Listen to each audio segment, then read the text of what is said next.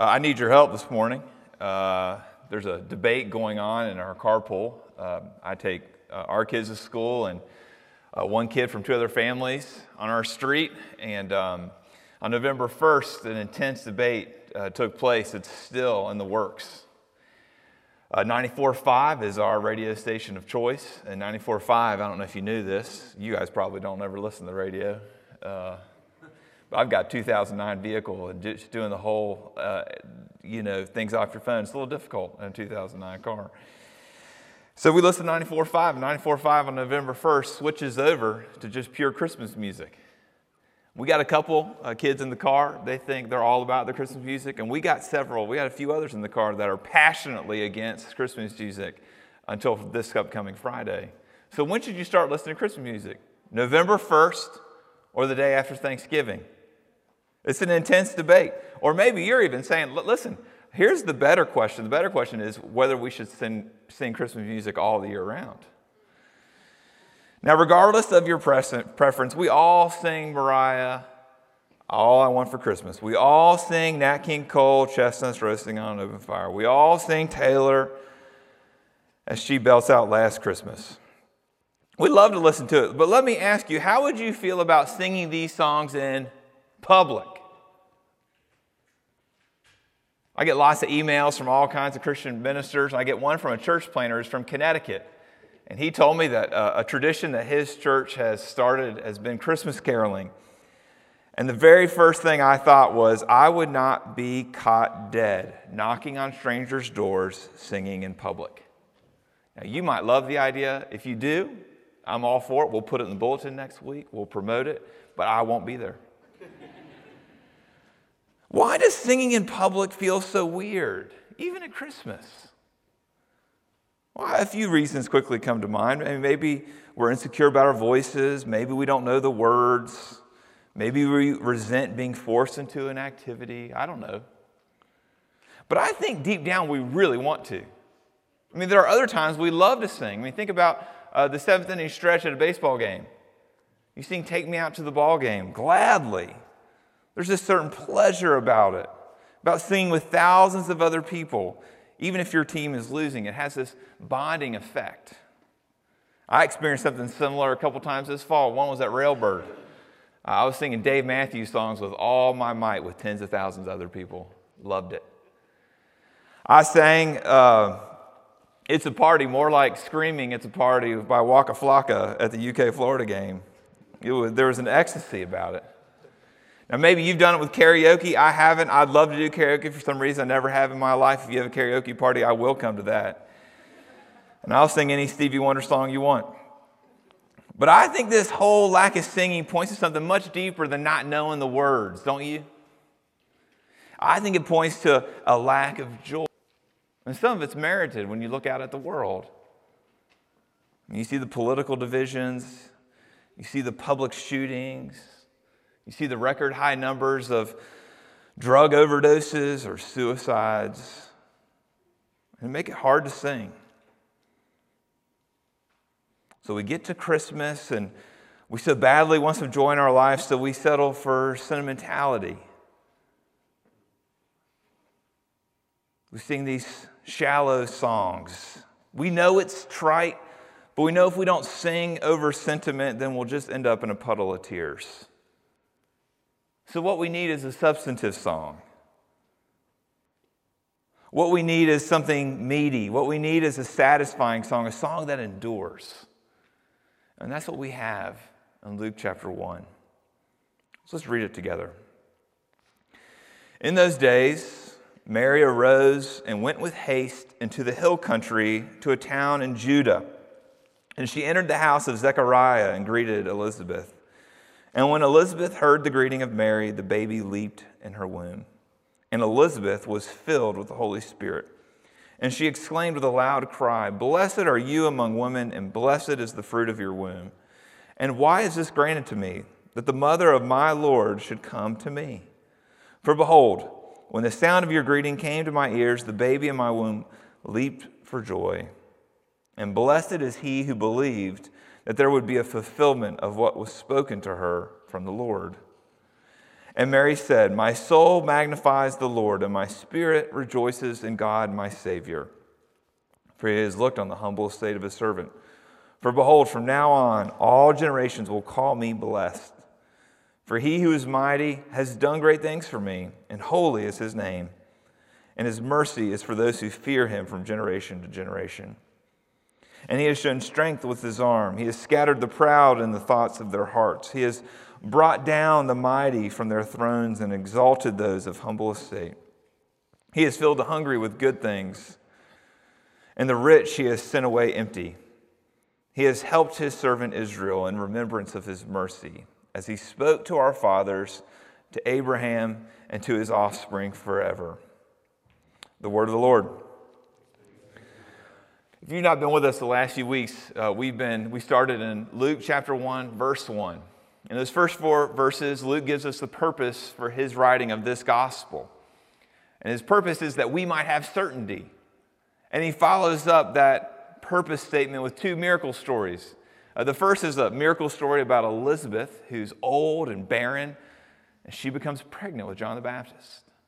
And the second miracle story we heard last week from Mac, and Mac told us how Mary, a young virgin, has become pregnant. They're both miracles, they're both pregnancy stories. But the second one's more hard to believe, isn't it? That a virgin could become pregnant? That a mere mortal could give birth to the Son of God? It's hard to swallow. It's hard to swallow for Mary. It's also hard for her to accept because, not just because of the miraculous nature, but also because of what it will do to her. She's going to have to endure the shame of being pregnant while unmarried. Nonetheless, we see her beautiful submission in verse 38 last week, didn't we? When she says, Behold, I am the servant of the Lord, let it be to me according to your word. I know it sounds good, and it is. But there's no joy here. It's just this willingness to believe God at his word. Have you ever been there? You've submitted to God's ways without really wanting to. Your submission was purely motivated by your allegiance. Well, I'm here this morning, brother and sister, to tell you that's okay. God honors your submissions. But others of you, you've not been willing to submit. You're not going to submit until you have overwhelming joy. And I'm here this morning to tell you that's dangerous. God will not be played like that. Even if you get the joy you're demanding, the joy that you so badly want, you need to know that your allegiance, if it's dependent on your joy, will be short lived. Because your faith is built on a feeling alone, and that feeling cannot be sustained. But at the same time, I want you to see from our text this morning that God wanted more from Mary than just her submission, just her allegiance. He wanted submission that partners with joy. And when that happens, it is a powerful cocktail. So, for Mary to get the joy she needs, God sends her, according to the first verse of our passage, verse 39, He sends her on a journey 70 miles away to the hill country. And the hill country is where Elizabeth lives. And when she gets there, she's greeted by the in utero John the Baptist and Elizabeth. John the Baptist, according to verse 44, says he leaps for joy. So here you have fetal Jesus making fetal John dance. That's how excited John was. He, he's already fulfilling the calling of his life, which is to announce Christ's coming. And he's not even born yet. But he's not the only one who's excited. His mother Elizabeth was too. You saw it. Verse 42 to 45, she sings a song. It's pretty remarkable if you think about it that Elizabeth would sing to Mary. I mean, Elizabeth is clearly the superior.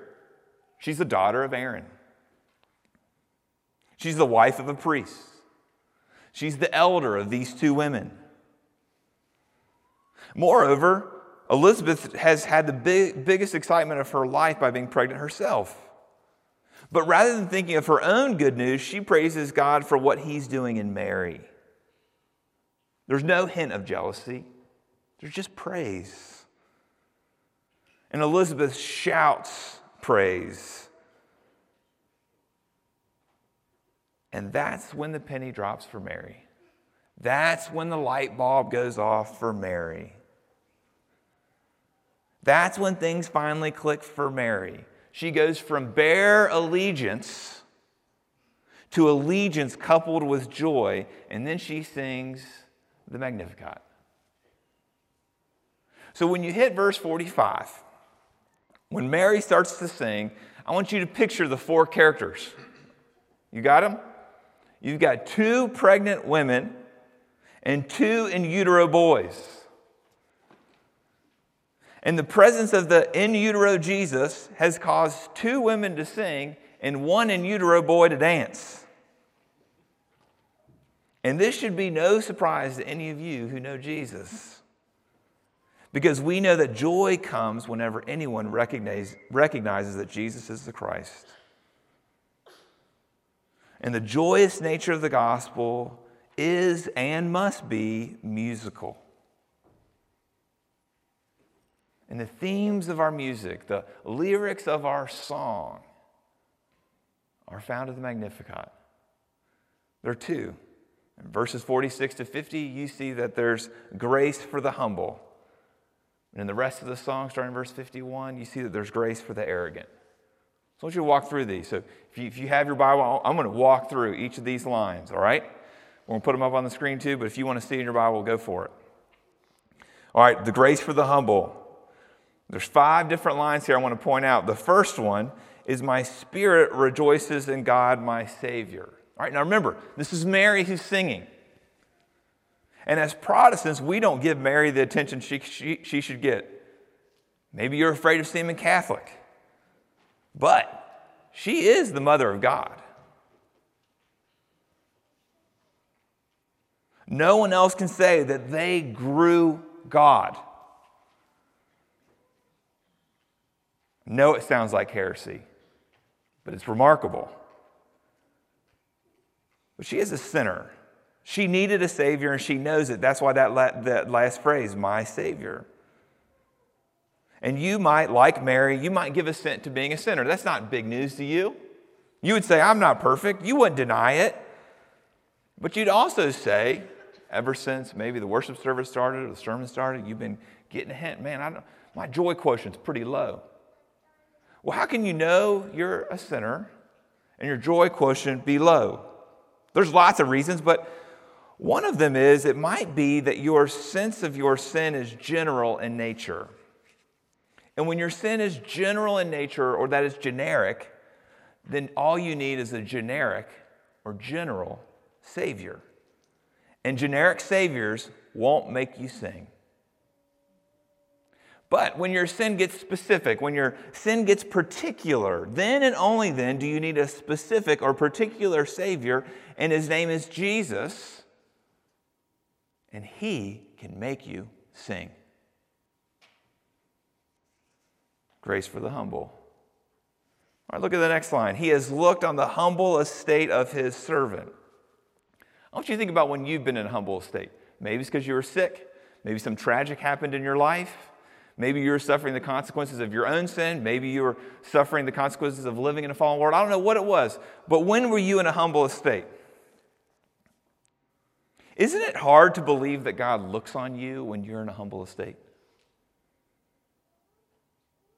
But He does. His eyes are tor- turned towards you. He sees you. He's not put off by you. You have His full attention. And when you know that, and you're in a humble estate, guess what? you'll sing. Look at the next line. Generations will call me blessed. Blessed. Mary, blessed. I mean, think about who she is. She, doesn't exactly exude the state of what we would deem as blessedness, does she? I mean, she's poor. She's publicly outcast as a woman having a baby out of wedlock. She's a nobody from nowhere, and now she's convinced that generations will call her blessed. all because of what God has done in her. Same's true for you, brother and sister. Generations will call you blessed because of what God has done in you. And when you know that, guess what? You will sing. Next line, the mighty's done great things for me. Yeah, he has. She's pregnant and she's a virgin. It's a miracle. I know that that's not what God's done to you, but you've experienced a miracle too if you're a Christian. You've been brought from death to life, from darkness to light, from a state of sin and misery to a blessed state of salvation in a Redeemer. A state of cursedness to a state of blessedness. So, yeah, the Almighty has done great things for you too. And when you know that, you'll sing. Look at the next line. His mercy is for those who fear him from generation to generation. Mary now knows in this moment, when the pennies drop, when John the Baptist has danced and Elizabeth has sung, she's heard from the angel of the Lord, she now knows that mercy's been dumped on her head. She knows the favor she's experiencing has nothing to do with the quality of her character.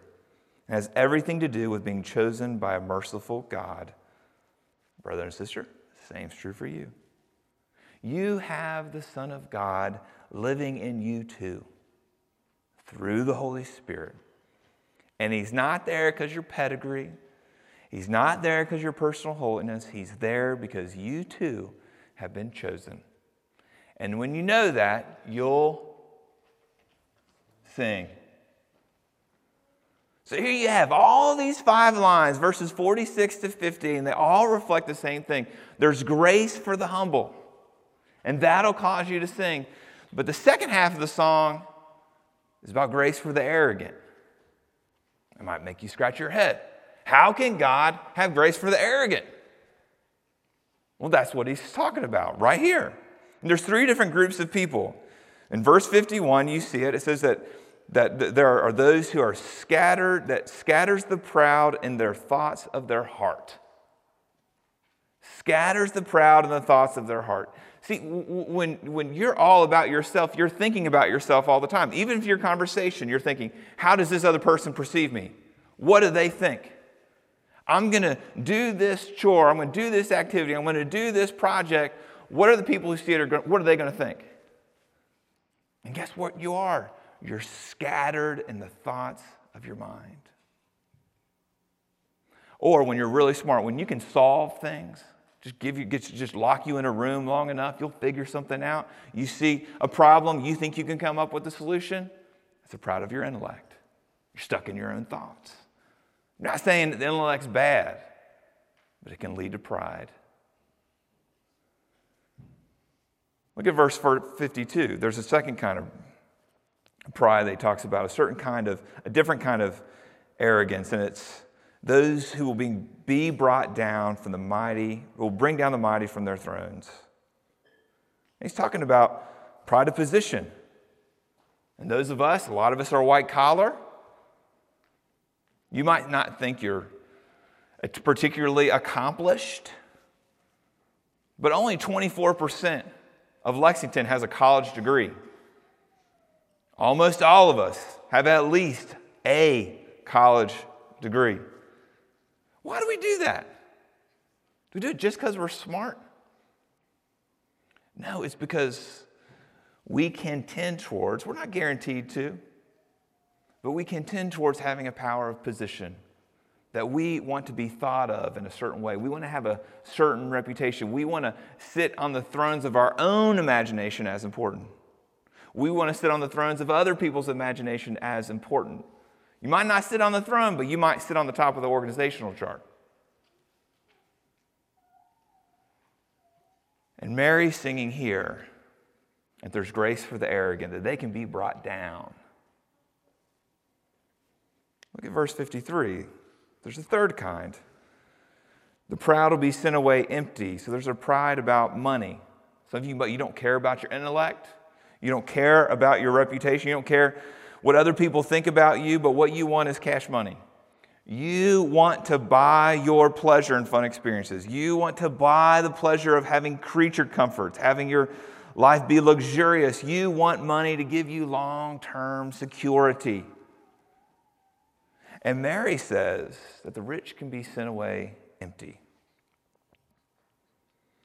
See, here's the thing if you're smart, if you're impressed by your resume, if you're impressed by your status, your title, your reputation, if you're impressed by your money, watch out. Watch out for God's grace. God might be so kind to you to come in hot and come in hot and knock you down from your throne. He might come in hot and take away all your money. He might come in hot and show you just how your intellect will not solve the world's problems. And when he does, I exhort you to repent. Don't shuck it off as bad luck. Don't shuck it off as God being vindictive. No, no, no, no, no. See it as God's grace. God is graciously bringing you low. He wants you to join in Mary's song. See, arrogant people don't sing. Your reputation won't make you sing. Your money won't make you sing. Your wits won't make you sing. But God's grace will. Brothers and sisters, this Christmas season, I want you to see that Jesus came so that you would sing. He made Mary sing, he made Elizabeth sing, he made John the Baptist dance. You don't have to muster it up, you don't have to pull it out of thin air. He's given you something thick, something solid, something sturdy to sing about, and it's Himself. And it's a song you can sing all the year round. It's a song you can sing your whole life long. It's a song about a Redeemer, a Redeemer who came as the fulfillment of a promise from the beginning of the world. It's a song about a Redeemer who came through miraculous conception. It's a song about a Redeemer who came to poor parents who experienced public shame and intense suffering. It's a song about a Redeemer who lived an anonymous, mundane life for 30 years as a, as a carpenter. It's a song about a Redeemer who worked miracles for the poor in his public ministry. It's a song about a Redeemer who was rejected by the political and religious elites. It's a song about a Redeemer who died the death of a criminal. It's a song of a Redeemer who came to rise to prove that death, sin, and Satan would be vanquished. A song about our Redeemer who, who, who went to heaven and who sits there as the Lord of Lords and King of Kings. How's your singing? Let's pray. Oh, Father, we want to sing this song about you. We uh, readily admit our joy quotient is low. And would you increase it? Would you Uh, show us that if we are in a humble estate, that it's a good time to sing. And Lord, I pray that if we find ourselves in a prideful position, or that we would ask you to get us to a place where we might not rely on ourselves, but rely on you. In Jesus' name, amen.